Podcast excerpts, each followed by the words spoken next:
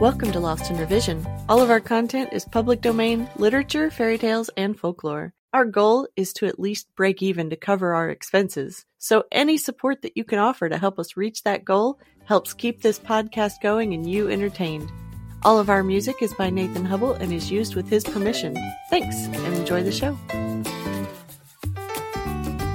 Chapter 10 Paul Bunyan's Pets Part 2 Elmer met with a serious accident one night, which came near putting an end to his career. He had slipped into the dark bunkhouse and was making a bed for himself among some old clothes in the corner when Paul heard the slight noise. There's another one of those pesky rats, he growled to himself, and hurled his axe as hard as he could in the direction of the sound. He was a very sorrowful man indeed when a moment or two later he made a light and saw what he had done. He had hurled his axe at Elmer instead of at a rat, and the flying blade had hit the dog squarely in the middle, slicing him in half just as nicely as you please. Paul got busy at once trying to save the poor animal's life. He succeeded in getting the two parts joined together again and sewed up nicely, and so fast did he work, and such a good job did he do, that Elmer recovered. In his great hurry, though, Paul had put the hind quarters on the wrong way, so that the dog's hind legs stuck straight up in the air, in just the opposite direction from the front ones. Thus the poor animal had two feet pointing down and two pointing up, no matter on which pair he stood. When the great moose terrier finally recovered, he found it rather difficult to move about with any degree of speed, owing to his new fore and aft condition. Paul missed the dog greatly every time he went hunting, and finally he called Shot Gunderson to him and gave him some instructions. I want you to go out in the woods and catch a tote road shagamaw for me, he ordered. Bring it back to camp alive without hurting or scaring it in any way, and perhaps we can persuade Elmer to adopt the shagamaw's method of traveling. There was something to Paul's plan, and Shot Gunderson nodded his head in agreement as he set off on his errand. The tote road shagamaw was a very queer animal, he knew. In fact, it was one of the queerest creatures in the woods, and he agreed that its unique peculiarities should make it a most desirable companion for Elmer in his present crippled condition. The shagamaw, like the injured dog, had his hind and forelegs pointing in different directions also. He had made the most of his disability, however, and had even developed it into a valuable quality. Both pairs of legs could never be used at the same time, so when the tote road shagamaw walked along, it would travel first on the front pair with the hind ones sticking up into the air.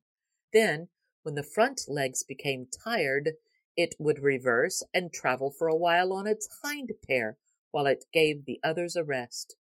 This caused a lot of puzzlement and bewilderment among woodsmen for the reason that the shagamaw's front feet were those of a bear, and its hind feet were exactly like the hooves of a moose. Thus, when it walked and shifted from one set of legs to the other. Moose tracks and bear tracks would very strangely take the place of one another. This was, of course, puzzling and disgusting to the average person.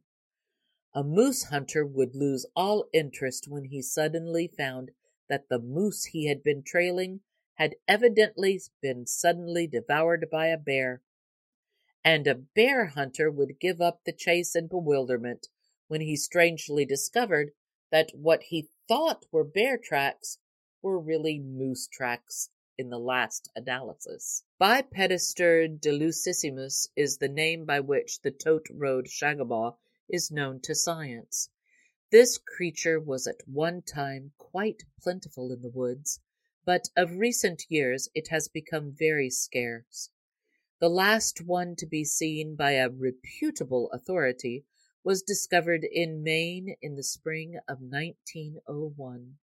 When seen, the animal was solemnly following a range line through the woods, marking off first an exact quarter mile of bear tracks, and then a quarter mile of moose tracks, with great precision. When the strange animal had been captured and brought into camp, Paul soon managed to establish it on friendly terms with Elmer. The moose terrier was a very smart dog indeed, and he eyed his new companion with the greatest interest.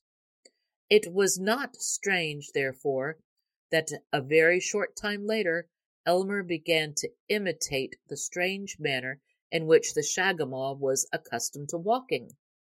And before many days had passed, he had become very proficient in his new method of getting over the ground.